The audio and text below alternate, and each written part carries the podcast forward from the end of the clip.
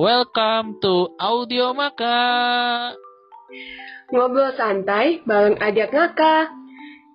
Welcome to our podcast. Yeay. Sebelum mulai ngobrol-ngobrolnya, kita kenal dulu aja kali ya, Vi? Iya dong, karena kalau kita nggak kenal, ya kita nggak tahu gitu loh orangnya kita yang ngobrol ya. Itu kalau Benar kata juga. kalau kata teman-teman. Tapi kalau kata pepatah, kalau kita nggak kenal maka kita nggak sayang. Iya nggak, Karista? Asik.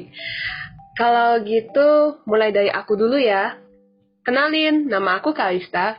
Dan di podcast kali ini, aku ditemani sama rekan aku. Halo guys, aku Alfi. Salam kenal ya. Nah, hari ini aku dan Karista bakal bawain podcast yang seru nih buat kalian semua. Betul banget nih. Dan hari ini, kita juga udah kedatangan dua tamu yang seru banget. Kita langsung panggil aja kali ya. Kedua nasum kita buat kenalin diri, ada Florencia dan Melly. Halo semuanya, perkenalkan nama aku Florencia. Aku dari Psikologi angkatan 20 2021. Salam kenal. Halo, halo. Kenalin, aku Meli dari Fikum Angkatan 21. Salam kenal. Halo Florencia dan Meli. Oh iya, by the way, on the way busway, kalian biasanya dipanggil apa nih? Em, aku sih biasanya dipanggil Flo. Kalau aku biasa dipanggil Meli. Oke, pertama-tama aku mau ucapin welcome ya buat Flo dan Melly di Audio Maka. Nah, karena kita udah kenalan nih, hari ini kita mau ngomongin apa ya, Vi? Wah, kalau ditanya hari ini mau ngomongin apa nih? Kayaknya kalau kita ngomongin tren-tren yang lagi viral bakal seru nih. Hmm, iya juga ya. Jadi hari ini kita bakal ngomongin soal tren self healing yang lagi viral nih di mana-mana di TikTok, di IG.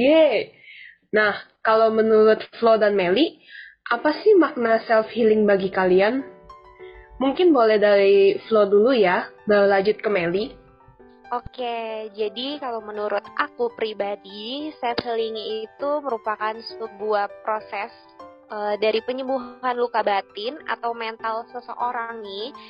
Nah, itu biasanya tuh bisa diakibatkan sama beberapa hal, seperti contohnya em, kita punya masalah dalam keseharian kita, itu yang bikin eh, batin kita tuh jadi luka. Nah, biasanya itu eh, luka batin ini berupa kesedihan atau merasa gagal dalam melakukan sebuah hal, depresi, dan juga kecemasan.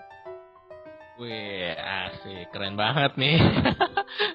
nah, kalau misalnya menurut Meli gimana nih? Self itu bagi Meli itu apa sih? Kalau menurut aku pribadi, self healing itu kayak semacam penyembuhan yang kita alami dari gangguan mental, trauma, stres karena diri sendiri maupun orang lain. Oke, itu dia. Eh, keren banget nih ya dari Flo sama Mary. Tapi di eh, yang pernah kalian alami nih, biasanya kalian mungkin ya, bukan aku bilang kalian banyak masalah atau enggak gitu, enggak ya, jangan salah tangkap ya. Maksudnya biasanya kalian melakukan self healing itu biasa karena apa? Mungkin ya, mungkin tekanan dari keluarga atau ada tekanan dari teman juga atau pasangan atau mungkin ada tekanan dari pekerjaan atau aktivitas lainnya. Mungkin dari Meli deh, Meli biasanya ada eh, self healing itu biasanya karena ada apa? Kalau menurut aku, self healing itu karena stres karena kuliah, karena banyak tugas atau dosennya jelasinnya nggak benar atau nggak ngerti, gitu.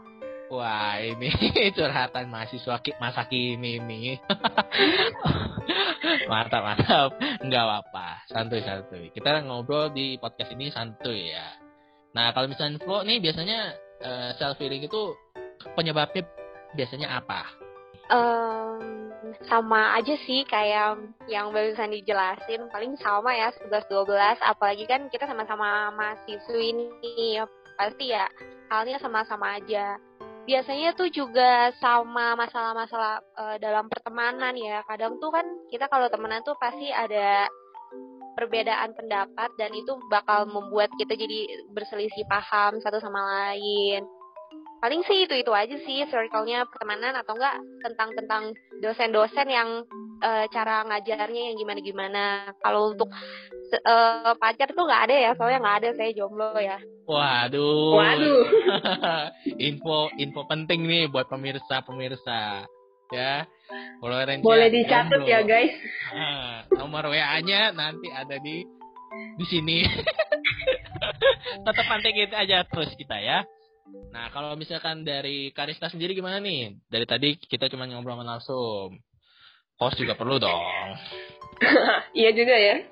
kalau dari aku butuh self healing tuh kayaknya tetap sama sih ya karena kita semua mahasiswa mahasiswi itu related banget sama yang Meli dan Flo bilang. Iya bener banget kalau lagi tugas numpuk, deadline mepet itu aduh buset dah. Pikir eh, astaga udah abstrak banget itu udah. Belum ditambah kayak circle pertemanan gitu. Wah udah. Dua. Iya biasanya karena kita mahasiswa mungkin eh, pasti nggak lepas dari kuliah ya. Waduh kalau kalau ma kalau mahasiswa ngomong self feeling eh nggak pernah self feeling karena masa kuliah kuliah di mana itu orang itu patut dipertanyakan. iya, kuliah di mana itu orang. Nah, tapi pasti mahasiswa uh, masanya pasti ya tugas kuliah, entah itu dari uh, dosennya atau dari apa. Nah, kalau mungkin dari circle nih, pasti biasa uh, mungkin debat ya, debat karena perbedaan pendapat itu pun bisa dari hal yang kecil. Contohnya kayak, jadi kita, uh, aku punya circle bertiga nih, tiga nih trio.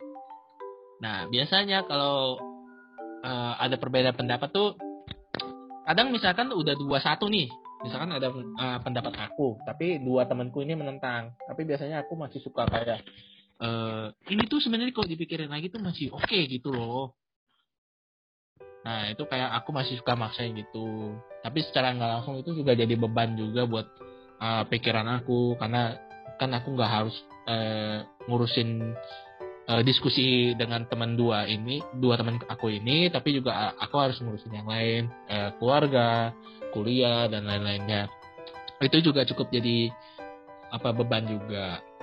Tapi kalau menurut dari Meli sama Flo nih ya, uh, self feeling itu penting gak sih buat kalian? Mungkin dari Flo dulu boleh. Um, kalau menurut aku sih self feeling itu penting banget ya uh, apalagi kalau misalkan hidupnya itu tuh banyak masalah itu tuh harus banget tuh traveling ya. Nah tujuan-tujuan dari traveling itu kan kita jadi bisa memahami dan juga mengerti sama kondisi atau keadaan diri kita sendiri. Terus kita juga bisa lebih menerima ketidakkesempurnaan yang ada di dalam diri kita.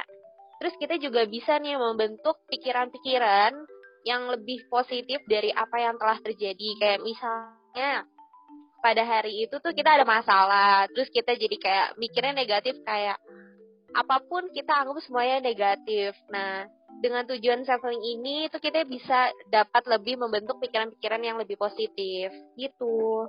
Wah keren banget. Berasa dengar uh, mata Natswa ngomong gitu ya. Natswa Siva ngomong tuh. Waduh mantep deh ini. Oke mungkin kita lanjut ke Meli. Kalau menurut Meli gimana nih kalau menurutku self feeling itu penting banget ya karena kita dapat menenangkan pikiran yang sedang kita alami kalau kita lagi stres, lagi ada masalah sama siapa pun. Self feeling itu mungkin tidak hanya dilakukan bersama-sama saja karena yang mengerti self feeling itu kita sendiri. Wah, asik. Self healing itu berarti benar-benar kembalilah kepada diri kita. Kita harus bisa berpikir lebih jernih, gitu ya. Kar, gimana nih? Kalau menurut kamu, self healing penting gak sih buat kamu? Kalau buat aku self healing itu penting banget sih, karena self healing itu bukan sekedar healing healing biasa, tapi itu salah satu cara buat mengurangi beban psikologis dari diri kita sendiri gitu. Nah, mis misalnya kayak gimana Karista? Apa ya? Mungkin suatu kejadian ketika kamu merasa self healing ini penting banget buat kamu dan uh, kamu bisa merasakan manfaat dari self healing ini? mungkin ada contoh kejadian, contoh kasus maybe. contoh kasus buset dah kayak kuliah ya studi kasus. Aduh, ke bawah. Waduh. Kalau dari aku contohnya kayak pas lagi tugas numpuk banget nih, terus udah mepet deadline, itu bener-bener aku terbebani banget lah. Nah, itu dari abis selesai aku kerjain semua tugasnya, baru aku self healing dulu gitu. Nggak nggak di tengah-tengah udah mepet deadline tiba-tiba ah benar deh gue self healing dulu itu nggak nggak keburu kayaknya ya. Jadi abis kelar tugas aku self healing. Biasanya aku self healing tuh macem-macem deh. Kadang makan, makan favorit gitu, atau dengerin musik, main musik gitu. Coba nih, kan kita udah ngobrol-ngobrol nih. Kita belum denger sih kalau dari Alfi gimana nih self healingnya? Wah, kalau misalkan tadi Karista ngomong self healing biasanya habis tugas, aku mungkin kebalikannya kali. biasanya lagi ngerjain tugas, bad mood, langsung self healing kayak gitu. Nah itu agak kebalik tuh, makanya kadang tiba-tiba ngomong gak bisa diajakin pergi gak, bisa karena dikejar deadline kayak gitu dan lain-lainnya. Nah, tapi mungkin dari sini kita bisa melihat bahwa uh, ternyata self healing itu punya dampak yang besar ya buat setiap orang, teman-teman. Nah, boleh dong diceritain mungkin dari Meli, Flo dan juga Karista juga boleh nih cerita nih dan sharing juga siapa tahu cara self healing ala kalian itu bisa jadi inspirasi nih buat teman-teman yang lain. Iya juga ya, kebetulan uh, stok ide buat healing-healing nih ya, udah mulai habis gitu ya. Masa bolak-balik ke Bali doang buat healing? Ya, duitnya mah, aduh, habis juga dong. Mungkin boleh ya, kita mulai dari Flo dulu, habis itu lanjut ke Meli.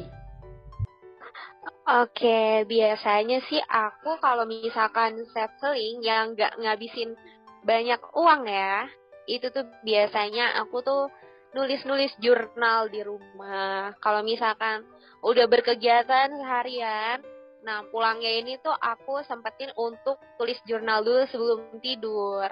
Karena biasanya tuh malam-malam tuh kan ada waktu-waktu luang tuh, misalkan dari jam 8 sampai jam 9 gitu kan biasanya waktu luang. Terus bingung kan harus apa. Nah, terus mendingan tuh ngejurnal aja. Karena dengan ngejurnal tuh aku juga kan suka ngejurnal. Jadi aku ngelakuinnya tuh juga dengan senang jadi waktunya tuh cepet aja jalannya gitu. Wah keren banget. Nulis diri ya berarti iya bener banget. Kesel-keselnya unek-uneknya semua tuh bisa dikeluarin di situ kan. Iya iya bener-bener cuman hati-hati aja takut dibaca sama orang. Biasanya kalau ada yang nulis diary kayak gitu. Cuman ini unik ya maksudnya jarang uh, mungkin ja aku kali mungkin bagi aku jarang banget ketemu orang yang suka nulis diary. Aku juga cuma punya teman satu satu doang yang kayak suka nulis gitu suka nulis diary uh, nulis novel dia suka nulis novel juga temanku ini jadi cuma satu doang yang lainnya kayak apa sih itu diary tapi bagiku ya menurutku juga eh, menulis itu juga suatu hal saya pilih gitu karena mungkin selain kita bisa mengungkapkan suatu problematika uh, dengan orang lain, tapi kita juga bisa ungkapkan itu dalam buku. Jadi kita mencatatkan semuanya itu. Nah, itu unik banget menurut aku. Nah, mungkin dari gimana nih saya feeling ala Meli? Nah, tadi ala Flo, sekarang ala Meli gimana? Ya feeling ala aku sih ya kegiatan positif. Kegiatan positif ini mungkin bisa diambil dari hobi kita masing-masing. Contohnya aja hobiku. Hobiku itu mendengarkan musik sama nonton film. Pasti sesudah menonton film atau mendengarkan musik, pasti pikiran kita tenang dan dapat melanjutkan aktivitas lagi. Wede, akhir nonton film sama uh, dengerin musik ya. Nah, kalau misalnya film biasanya film apa nih Mel? Tergantung sih, tapi keseringan sih film horor sih. Loh, horor. Iya. ini cukup unik juga nih. Biasanya kan nonton film kan nonton filmnya yang maybe action atau nonton filmnya romansa gitu ya biar atau kadang nonton drama series Korean drama dan lain-lain. Ini nonton film horor loh. Jarang banget kayak bagi setiap orang kayak kalau misalnya aku nonton film horor lagi itu itu bukan self tapi nambah beban juga. Bagi aku. Tapi mungkin Mary punya ceritanya gimana nih Mel? Kenapa kamu suka self dengan nonton film horor? Biasanya sih kalau misalnya ada suatu ada adegan kayak setannya muncul bisa teriak gitu Oh, I see, I see. Iya, iya, benar-benar. Karena aku berpikir juga kayak kita bisa luapkan emosi, luapin permasalahan juga bisa lewat uh, suatu teriakan ya, benar. Ya, benar banget. Nah, uh, cuman kan kalau misalnya teriakan kan beda ya, teriakannya yang orang takut dengan teriakan yang orang marah. Oke, okay, tapi ini cukup unik juga dan keren banget nih. Nah, mungkin uh, kita bisa dengar dari Karista juga kali. Karista punya cerita apa nih buat uh, selfing ala Karista? Udah ala-ala, udah kayak nasi campur aja nih. kayak nasi goreng sih kalau lebih tepatnya. Oh iya nasi goreng ya? Oh nasi campur gak ada ala-alanya nasi goreng. Kalau self healing ala aku, biasanya nih aku um, makan ya, makan makanan favorit, jajan terus jajan. Habis itu main musik, dengerin musik, atau bisa juga gambar-gambar. Karena gambar-gambar itu juga bisa relaxing. Lagi nih buat yang anak seni, itu gambar, dengerin musik, itu udah kayak dunianya itu. Bener banget, aku juga setuju tuh. Wow, main musik sama menggambar sama makan. Nah, itu tuh makan itu solusi ampuh Jitu. Nggak ada lawannya. Mm -mm, kayak berasa cuci mata aja. Apalagi kalau ada promo. Waduh. Hmm, waduh, udah cuci mata. Perut juga penuh. Waduh, kurang apa? Biasanya Karista jajannya yang apa nih? Yang manis-manis kah? Yang pahit-pahit? Yang asam? Atau yang asin? Aduh, kalau asam kayaknya nggak kuat nih. Iya, orang Biasanya udah... kalau aku jajan tuh yang manis-manis atau enggak asin sih. Itu tergantung mood aja. Bisa juga asin manis. Dicampur ya, udah saking mumetnya iya. udah lah campur aja gitu ya. Oke. Okay. Betul banget. Mantap, mantap. Nah, tapi nih ya, kalau misalkan dari uh, kalian, Meli, Flo, sama Karista mungkin, nah, kalau dari uh, aktivitas misalkan pelayanan dan uh, kegiatan uh, di gereja atau yang sifatnya rohania itu sebenarnya bisa jadi suatu self healing gak sih buat kalian? Nah ini kita mulai omonginnya tentang kehidupan menggereja nih. Ini juga cukup menarik karena uh, self healing dalam kehidupan menggereja itu juga uh, jadi healing itu nggak sekedar cuma kita pergi liburan, kita cuma pergi makan atau kita nonton film aja, tapi uh, baik uh, ternyata selfing itu tuh bisa dari uh, pelayanan juga gitu. Nah kalau misalkan menurut uh, Florence sama Mary gimana nih? Ini siapa dulu nih yang jawab nih? Hmm, mungkin Florence dulu deh, karena buka mic pertama sih. Oke, jadi kalau menurut aku Uh, kalau misalkan aku ke gereja sih ya setiap minggu itu biasanya tuh kan uh, bareng keluarga dan kadang tuh kalau bareng keluarga tuh jadi kalau ketemu temen ya udah kayak cuma say hi aja nggak ngomong sampai kayak ngegosip-gosip biasanya ya tapi kalau misalnya sekarang tuh aku lagi uh, fokus uh, sama lagi aktif juga nih di acara Adiat Maka Untar. Nah, dari acara ini aku dapat banyak banget manfaatnya. Aku bisa dapat banyak temen juga di Adiat ini karena teman-temannya di sini uh, baik-baik terus gokil-gokil banget ya. Terus aku bisa uh, menambah uh, komunikasi aku sama orang-orang.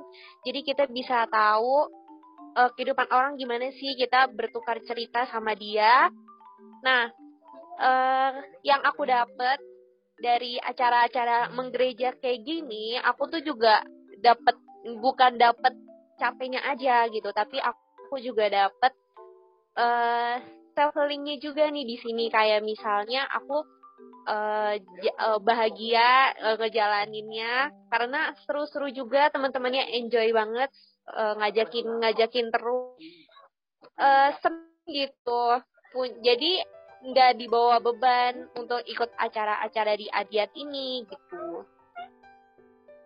Wih deh, keren banget nih Karista. Ada yang sama kayak kita nih, selembar sama kita. Wah, gasin. Ya, mantap banget. Nah, karena memang di Adiat itu banyak ya kita bisa dapat teman. Mau mau teman apa aja tuh ada. Teman gosip ada, teman curhat ada, teman main ada, teman buat nongkrong ada, dan semua semua teman-teman itu ada. Jadi kita tuh uh, self healingnya tuh banyak caranya di Adet Maka. Mantap banget. Dan juga proker-prokernya itu seru banget. Bener gak Karista? Bener banget nih, Vi. Nah, kalau mungkin dari Meli nih. Meli biasa uh, gimana nih Mel? Kalau dalam kehidupan uh, menggereja atau aktivitas pelayan nih. Punya apakah Meli punya ceritanya? Kalau aku biasanya sih di gereja doa. Karena berdoa ini kita bisa mencurahkan isi dan hati pikiran yang sedang kita alami.